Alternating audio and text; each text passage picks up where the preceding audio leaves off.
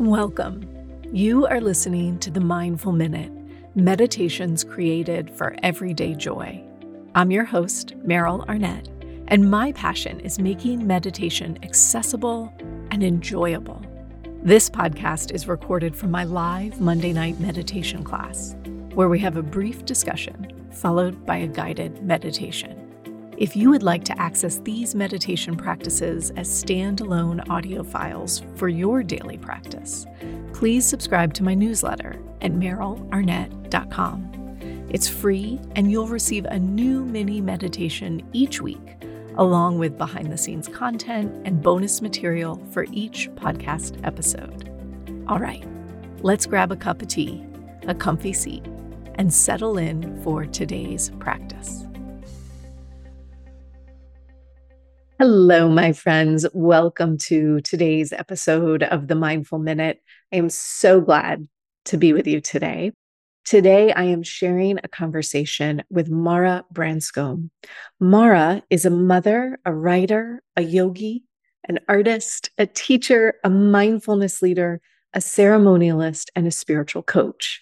Mara is passionate about weaving the art of mindfulness, self care, creativity, and mind body practices into her life and her work.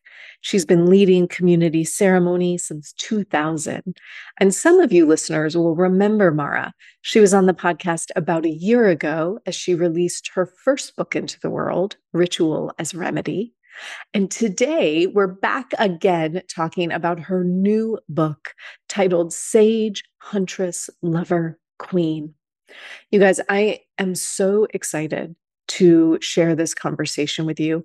I received her book a few days ago. I have been devouring this book. I cannot put it down. It feels like something that I have been craving in my own life, and I bet you will feel the same way. This new book is about seven sacred feminine archetypes. So, Mara and I talk a bit about what archetypes are. We identify the seven archetypes and talk about them both in their light and in their shadow. Mara talks a lot about her creative process in writing the book and bringing this book to life, as well as her own personal mourning practices.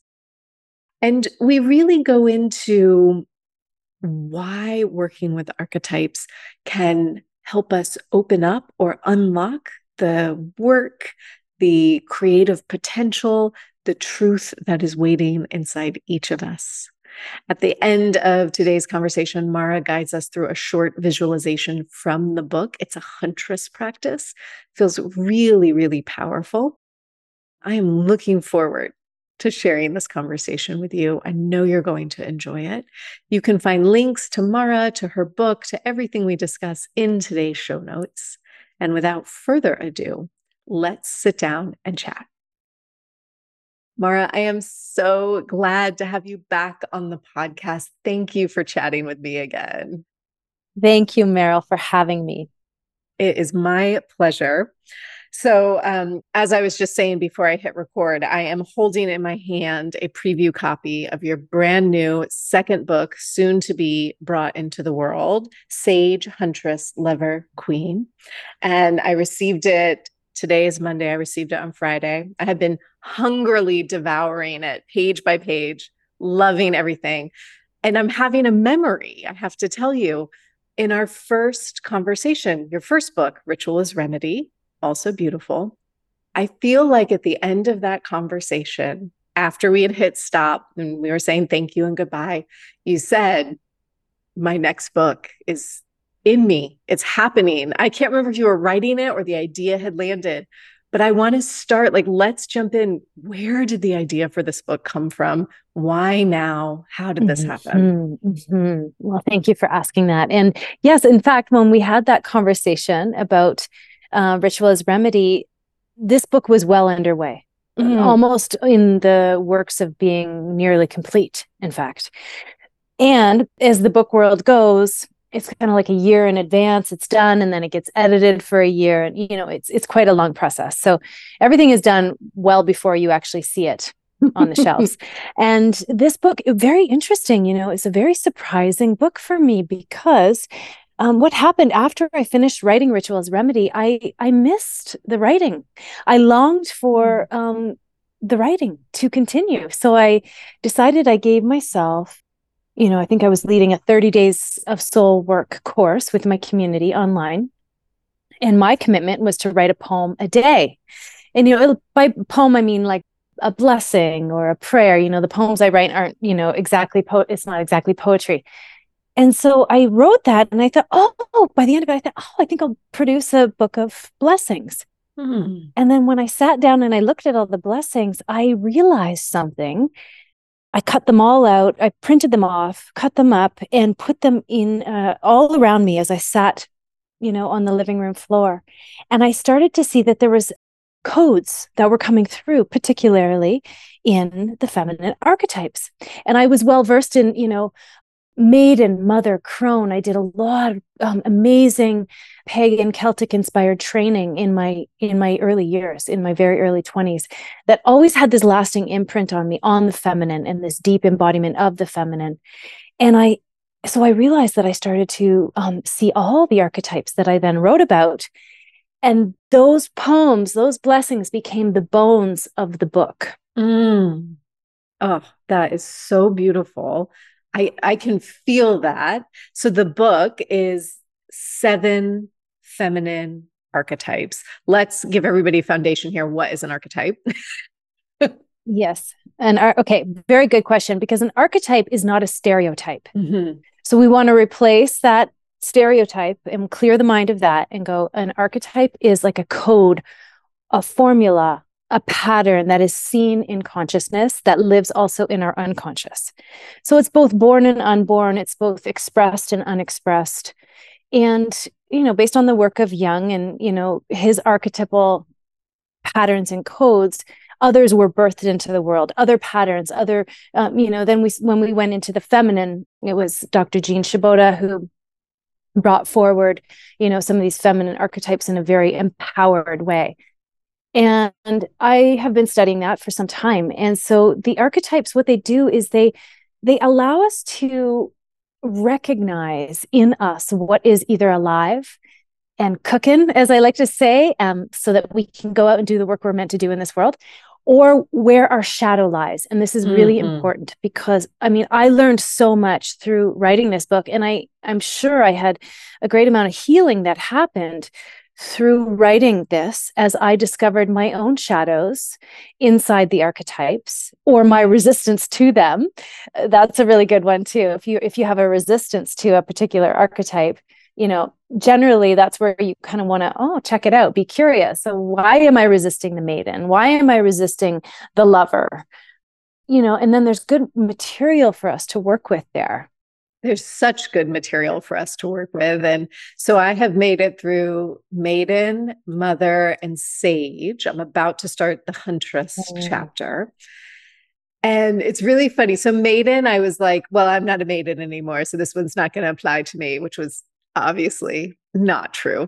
So, I'm reading through it and I'm like, oh, right. I see pieces, see, and this is what an archetype is. We see pieces of ourselves in all of them. Mm-hmm and there are of the three, I can't speak to all of them, but of the three, of the sage is the one that is like landing home the most for me in this particular moment. Mm-hmm. And I see elements of mother, I see elements of maiden that I want.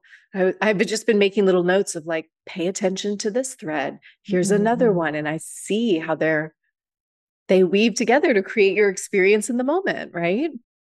Exactly you know and it's not developmental. So this is this is great to um, for folks to know is that we don't go sequentially through the archetypes. That you know in fact an, an elder um, a, a dear friend in her 80s just recently told me she's like i'm really honoring the maiden. I'm i'm mm. inviting the maiden in. And to me that's kind of like this full circle energy because the maiden holds even though we think of her as this you know young uh, youthful you know zhuzh full of zhuzh and adventurous spirit in which they are the maiden is that it's also about remembering or returning to or inviting awakening in true source which i believe is very naive in a very clean pure way mm. and it's almost as if you know, as we age and we layer and we have life experience and we have, you know, certain traumas and challenges and joys and families to raise and careers to make that if we are not aware, we begin to armor, layer story after story, narrative after narrative, and that becomes then actually what we live. So this book is an invitation to unveil, to delayer in order to return to that place of source energy within.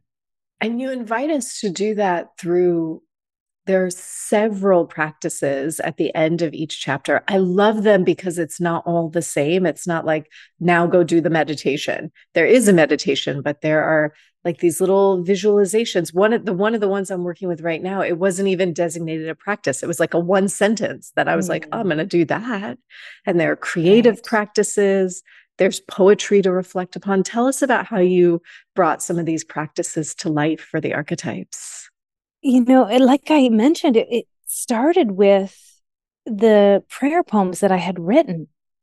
And then from there, I it was such a creative process. I and I work with a writing coach, and, and her name is Susan Geyer, and she is incredible. And I want to, you know, just put forward right now that I, I honor all all the support with, that we get in our craft, in our creations, and so that you don't have to do it alone and so um, you know she kept me accountable for structure and that was really this is part of how the book was created was that i knew i wanted to have the poetry i knew i wanted to have the practices and i knew i needed to refine the nuances of each archetype both in their in their power mm-hmm. in their mm-hmm. you know in their healing capacity and in the healing in the shadow so that gave me a quite a great roadmap i would say to work with that was a structure that was very solid for me to then it gave me a lot of permission to because mm-hmm. i had the structure in place to then just write and write and write. And when you write every day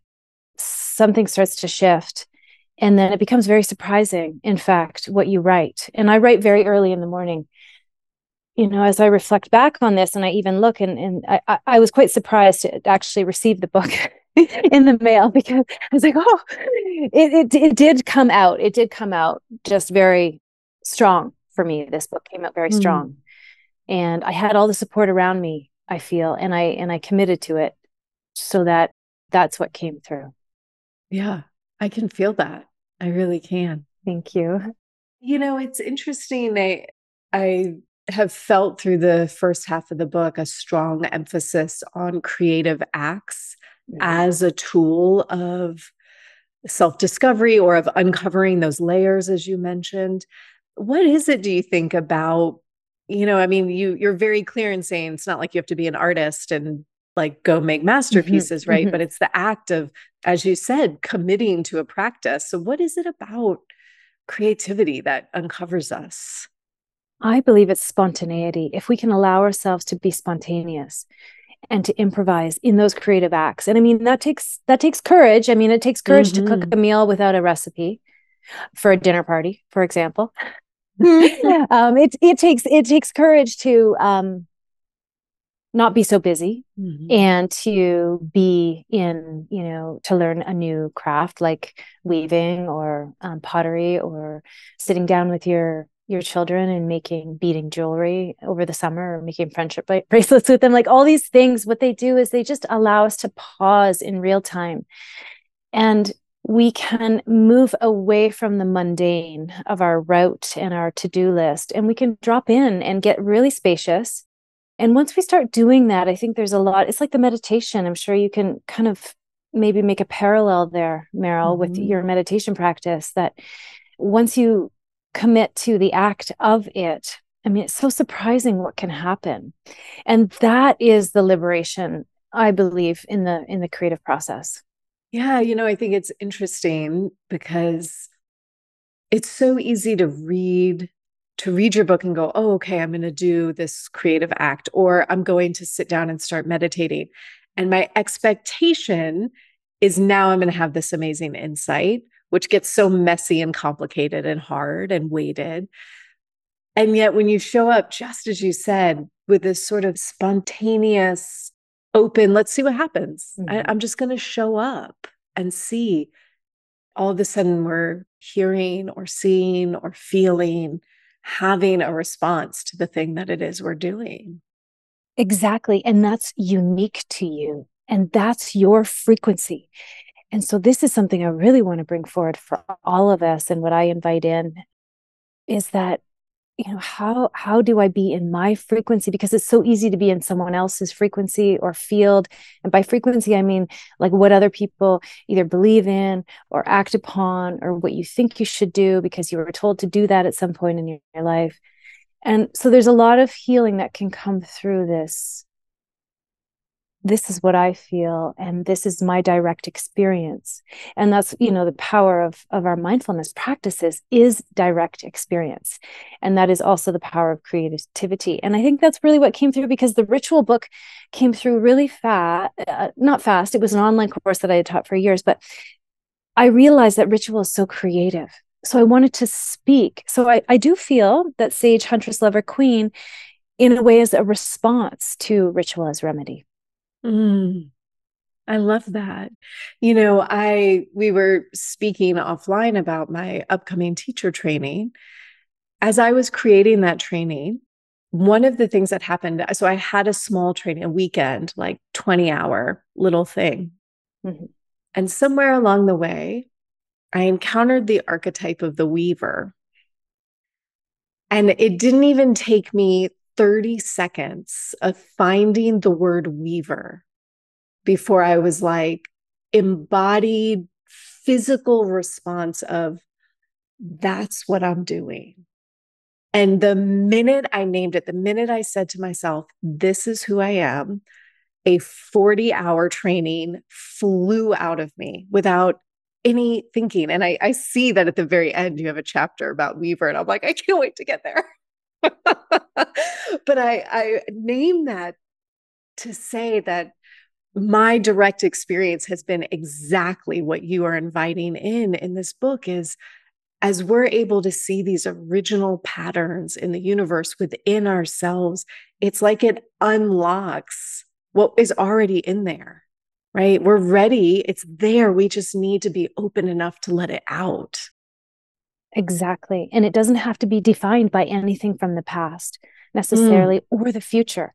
And that I had a similar experience where I am an artist flew out of my mouth. I am an artist, you know, and I I know I am and I you know, I was a practicing dance artist for years and raising children and you know i'm not dancing you know in that way and that's totally fine because this is also how the words are coming through now is that's part of my practice my artistic practice is through the words allowing myself to say i am an artist without having it to be oh i have to go produce some big work or i have to get back in the dance studio or it was none of that it was just this code that felt so good that my whole energy field, my whole frequency basically just said, thank you.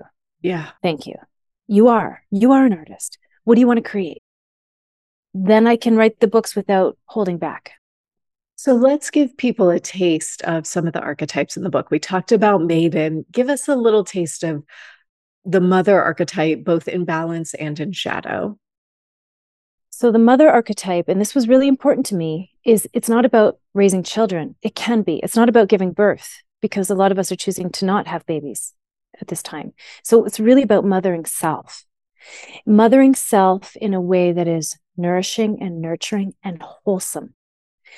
And the shadow of the mother comes when, you know, there's what I would call the mother wound, or you may have you know have inherited a story of being either a victim or a martyr mm. or a fear-based thinker you may have inherited that from your mother or your grandmother or your great grandmother or your father i mean we may inherit these things that are so important they're essential they're crucial to our own joy and so when we can address those stories and we want to look for like for example in the mother shadow, if you say certain things like I am always this or I am never that, that's a really good indication that the mother shadow is knocking at your door, mm. rearing her head for you to go, okay, pause, breathe, drink a tall glass of water, awareness. That's the narrative. Do I want to choose to buy to to play that narrative out, or am I? Can I pause and choose another path in this moment? And the path being, you know, self love, self forgiveness. So all of this work isn't about being hard on yourself. It's really about going, do I want to feed that paradigm? Where is that paradigm from? It probably has roots in patriarchy. It probably has roots in colonialism. It most likely has roots in, you know, this kind of potential, you know, ancestral collective trauma from the mm-hmm. past. So, so you know what? I'm going to choose to liberate myself from that story. And I'm going to focus on one thing, similar as we do in you know, the nidra with the sankalpa statement, an I am statement, mm-hmm. instead of being like, I'm always the one doing the work. I'm always the one doing everything. I am here. I am honoring me. So that's a little bit about the mother. I love it. I love it. Okay, sage. Sage is the elder wisdom. Sage works with the element of water. And the sage has the capacity to be in emotional clarity so that emotions don't you know plow you over necessarily but you're able to work with them just as if a grandmother was sitting before you and offering some sage counsel some sage advice. And the the shadow of the sage can get a little bit tripped up in feeling isolated from society feeling alone. And so working with that connection out into the world and and i work a lot with nature in my practice um, as community mm. also. So you have a lot of support. You don't always need physical human being support but support from nature from the waters and the trees and and the earth I wanted to mention, I'm so glad you said this. I loved that you incorporated an element with each archetype, which I mm. have not encountered in the way that you've done it. So it gave me this additional way to connect with an archetypal energy. So like mm-hmm. I said maiden was one that I that didn't immediately spring up as easy to connect to. Yeah. But with arch- with the elemental energy I was like, "Oh right, well I could I could be here for a minute. Like I could explore yeah. it through this lens because maybe I wasn't able to connect as much through like a sense of playfulness right off the bat." I love that. Thank you. And I'm I'm just looking at the book right now because also, you know, something that I actually haven't talked about much or nor have others yet is that there's a mythic connection to each archetype. So in mm. the sage, I talk about the goddess Isis. So I bring in, and this was really um, fun for me, actually. It was really fun for me to write and to bring in a female archetype embodiment of either a goddess or a deity or a myth or a lore and from all different lineages. So, you know, I work with Gaia in, you know, Mother Earth, the, the Greek goddess of Gaia, in the mother, and in the sage, I work with Isis and bring forward that Egyptian code. And so it just, it was really they were just coming they were kind of coming all through as, as i was calling for it and each archetype it really did take a good couple months to write each one you know i just went really deep and what's so amazing is that I'm also teaching, you know, the yoga and the meditation, the breath work and the ceremony I, with the full and new moon ceremony I do each month. And so I was going through that as I was writing. So it was very immersive. Mm. And I mm. want, and also I want to really thank everyone in my community and in my, in my world that were there to experiment with me on how this works. I love that. I love that. It's it's such an alive process is what I'm hearing from you. And I made it up as I went, you know. Uh so mm. as the creative process goes. Tell me a little bit. Uh, well, I want to. I don't want to get too off archetypes. I want to ask you about one more, but mm-hmm. real quick, let's talk real quick about the artwork. Mm-hmm. I love the artwork. You have this beautiful image that was created for each of the archetypes. Tell me about the art, what you know about the artist or the experience of that artwork. I would love to hear. Thank you. You wouldn't believe her. She's just incredible. Laura Mowbray. Mm-hmm. Laura Mowbray uh, is the artist and the cover designer of both books. And as you can see, she really took it to the next level in this book. She, mm-hmm. you know, I asked her if she could create um, you know, her, one of her illustrations, which is very sketchy, etchy, and it's very unique. It's it's all her, and she you know, every time I got a new one that came into my inbox, I was like, wow, you know, another wow. Like this is, she's just right on track. And she's a spiritual woman and she's also a teacher of yoga and meditation. And we just, we connect in this way. And we have a really mm-hmm. special new project coming forward. Um, so next year, next year, I will speak to you on um, the, the extra special project that she's been highly a part of um, through her visual work and my words. Ooh, I cannot wait. I'm already excited. All right, so let me ask you which of the seven archetypes in the book is most speaking to you at this moment in your life? Mm. Good question. You know, usually I would say the mystic, or, you know, yesterday I might have said the mystic. And, you know, right now I'm actually really working with, as I birth this book into the world, I'm working with the weaver. Mm. I'm working with the weaver who came forward to seal in the sacredness really of this, of this work. And so that as I prepare for this birthing of this book to come into the world, that I can, that I can hold each archetype in a way in myself as equally alive. And so that I can, um, allow that energy to stream out into the world and and may may it serve. And so the the weaver lives like a, a woven basket or um, a woven sphere. And the weaver lives inside each of us i believe. And it, it came to me just through this writing process. And this is something i've been working with in my meditation process for the last couple of years very strong is bringing centric awareness so moving the consciousness of the meditation and the energy of my consciousness to the center of my body mm. as opposed to the mind or you know it just it has just been directed there and so then what i started to see and feel and come to know and recognize was that the weaver holds the energy that is equally holding all of the archetypes in a way that can be drawn out drawn back in. So so it goes like that like it's it's reciprocal too. So the archetype thing isn't you know like oh i'm just going to identify with that or or be that or you know it's like this equal listening to you know receiving and equal it's an exchange of also being you know out in the world and in nature and i'm just really coming to this right now as we speak so thank you which is i can hold the weaver in me or i can hold the sage or the huntress or the lover in me. And that energy can be you know shared out into my community into nature into how i'm raising my family into my children. As much as i can receive guidance and support from you know our our compassionate guides that are around us all the time to have that be an exchange so it's not this or that but it's all and it's moving constantly there's momentum so in that it's also liberating. We're not mm. just one thing. Mm. And tomorrow's a new day. And today might have been a hard day. And then I'm going to go to bed and I'm going to get rest and I'm going to welcome whatever, you know, is ready to come forward tomorrow.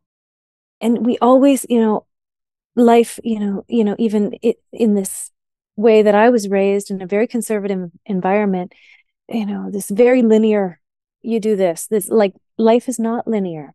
Life is a cycle. And how can i unlearn what I learned so that I can enter into the spiral, so I can enter into the weaver, or so that I can enter into the lover and love deeper than I've ever loved before. There's a sentence in the book I underlined. I'm going to paraphrase it because I don't have the page open. But I, I feel like what the sentence said, the gist of it at least, was what would happen if you viewed every day as a blessing versus a to-do list i think is what you said but i can't quite remember that's what i just heard when you said that as i remember that sentence because i underlined it i thought what would happen if a monday with two summer camps and rain and dirty dishes in the sink and a mile long to-do list what if i started today with the lens with the mindset of this is a blessing. What a simple shift to open us. And I felt that in a lot of the practices that you invited is these are not laborious. I felt like I could pick any one of these this morning and do it in, I don't know, 10 minutes, some of them even mm-hmm. less, mm-hmm. and start my day in a vibration that is much more what I want it to be versus the panic scroll it might be otherwise. Mm-hmm. mm-hmm. Yeah. Well, thank you for expressing that. And that is, that's it. That's everything in our busy, crazy life in this wildly distracted world we, in which we live.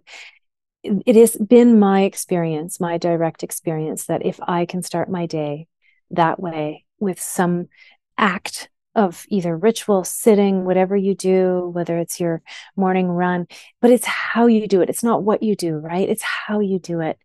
And life can get so busy that the consciousness can, you know, fly out the window um, at any given moment. And it is about the practice and the mindset, you know.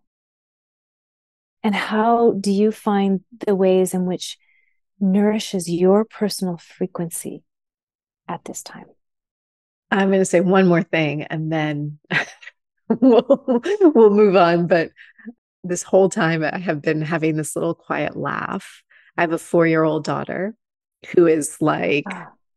Little miss everything. You know, she just came out her own person. So she's so fully herself. And right now, she is adamant that when she grows up, she will be a queen.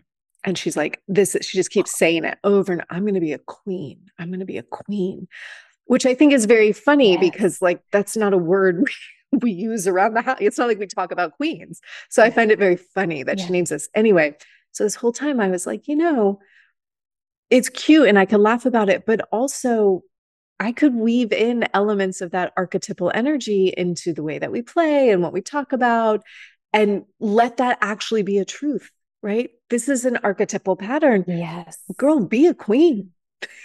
Name it. Exactly. Exactly. And you know, the queen that I speak to in the book is nothing to do with a colonial queen. It's not the queen in her castle, you know, ruling over people. It really, the queen is about you know, a nuanced, distinct, refined way of leadership mm. and love on this planet. And so your daughter has that in her. I am sure she's going to be a leader. If she came out little miss everything, then we have to give little miss everything everything in in her wholeness and that's what this this energy is about is, is it's really about reclaiming wholeness and not coming from a place of lack or a definition so that mm-hmm. is just a mm-hmm. perfect example and she may need a new crown that you make for her and you know there's parts of this that you know we need to live out and she needs some leadership you know give her little jobs little chores where she can feel that kind of sense that she's leading and she's guiding Oh, I love it. I'm so excited to bring this into our lives. That's just mm-hmm. the sweetest. All right. So I didn't ask in advance. I hope it's okay. Would mm-hmm. you lead us in a little, pick something from the book and oh, yeah, give us a little taste of something? It could be a visualization, it could be a journal prompt, whatever mm-hmm. you feel called to share today. But let's give folks a taste. Oh, okay. Well, I just opened to the Huntress. I often, so I'm going to go with the Huntress because I, I opened to that chapter. And I think there's something about this book that you can pick it up. It doesn't have to be sequential. So you can pick it up um, mm. at any time. And this is called, um, this is page 139, A Huntress Visioning Practice, Embracing Authenticity, Activating Creativity. Light a candle sit in quiet contemplation or meditation. Practice letting go of expectations on the exhale and welcome in clear and renewed energy on the inhale. Visualize your embodied huntress before you. She is here to remind you of your authenticity and core power. She dissolves defensiveness and reminds you to peel away the layers of control and toxic egoic identities. She is the face of creative destruction, She has come with tools and resources to support your evolving huntress spirit. What tools, resources, sentiments, and actions does she offer you? Is there a word that will anchor you into your true self? Create a poem, an affirmation, or a sentence that includes your word and the tools provided. This can be followed by daily practices that support you or projects and creations that the huntress in you is ready to activate and embody. Share your vision with a friend and place it on your vision board. And so that's the that's like calling the huntress forward. Yeah. And so I love that. I can mm-hmm. I, I think that highlights so perfectly the both the power and the simplicity of the practice, right? Just those few moments, giving yourself that chance to go inside and visualize and listen and then create from that space. And you have that anchor to carry you forward. And that's what I've found over the years. And maybe relate is it's sometimes these small little glimmers in the day that can really make a profound difference not only in our day, but our lives, not only in our own personal life, but those who we choose to live with.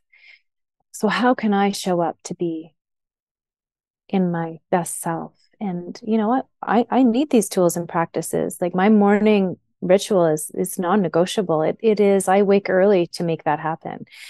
And it doesn't have to be that long, but it is an anchor. It is a landing point. It is a touchstone to get me into real mm-hmm. time and to listen, just to listen, see what wants to come forward. Would you share, if you have time, will you share just a little bit about what your morning looks like? Yes, What's your morning practice? For sure. So I, I, like I said, I wake early and I have a candle standing by. You know, I, I set my uh, space up usually the night before, and it does change. You know, if I'm in different locations, um, different places in the world, I'm traveling. I, it's, it's the one thing is that I wake, and I have a comfortable seat and I'm warm still. So I have my shawl. I don't go to my phone at all. I don't turn lights on. I light the candle. I sit. I listen. I tune into my breath. I bring my awareness to my center. And I imagine, you know, this center um, world that is a frequency that is going to not only support me, but a frequency that will be healing and um, listening all at once. So just a warm energy to the center of my body. And, you know, I may call forward a prayer and a blessing. Sometimes I circle my family in light. So I see all of them and I circle them in an energy of light. And this all can take like a second, right? Mm-hmm. And then I move into most recently, I have quite um, enjoyed my morning breath of Kapalabhati followed mm. by calm breath, followed by nadi shodhana. So fire breathing, then followed by, you know, calming, and then moving into alternate nostril breathing, which has been um, very clarifying for me. Mm. And so that that is it. Beautiful. I love hearing, and I'm guessing listeners love hearing. I love hearing how different people bring practice alive into their lives. You know, we all do it just a touch differently. There are pieces that speak to us and pieces that don't, and it shifts over time. It's so fun to hear about how other people practice. Mm-hmm. Thank you for sharing that. Oh, yeah, for sure. And then often I just follow it with um, I go for a spirit run mm. in, I mm. call it a spirit run in the forest with my dog because I have a dog now that really needs to have exercise. And so the best way for us to do that is to go together and run it out first thing in the morning. And so I've been really also enjoying this like physical, like the sweat and the getting my heart rate up. And, you know, I'm moving into my menopausal years. So I need also, you know, not only the quiet and the listening, but I need action mm. also. Beautiful. Mm-hmm. Is there anything I didn't ask you about that you want to share or talk about? Mm, well, I always enjoy speaking with you, and I I think you've covered so much. And I, um, yeah, I invite mm. listeners to really go deep into or open to even more a reminder of, you know, what the narrative is, what's the current narrative. Is it holding you back? Is it making you tired? And and that kind of that's the liftoff, right? So if we can track the narrative, we're already aware. We're already there.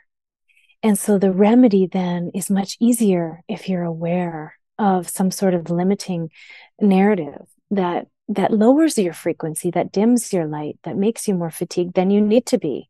And and uh, yeah so i would just really encourage listeners and all of us to create honesty for that practice. This book has been such a joy to devour i cannot wait to finish it I want to repeat something you said that I think is really important, which is that this is does not feel like a book you have to read cover to cover, although that's what I'm doing because I'm obsessed.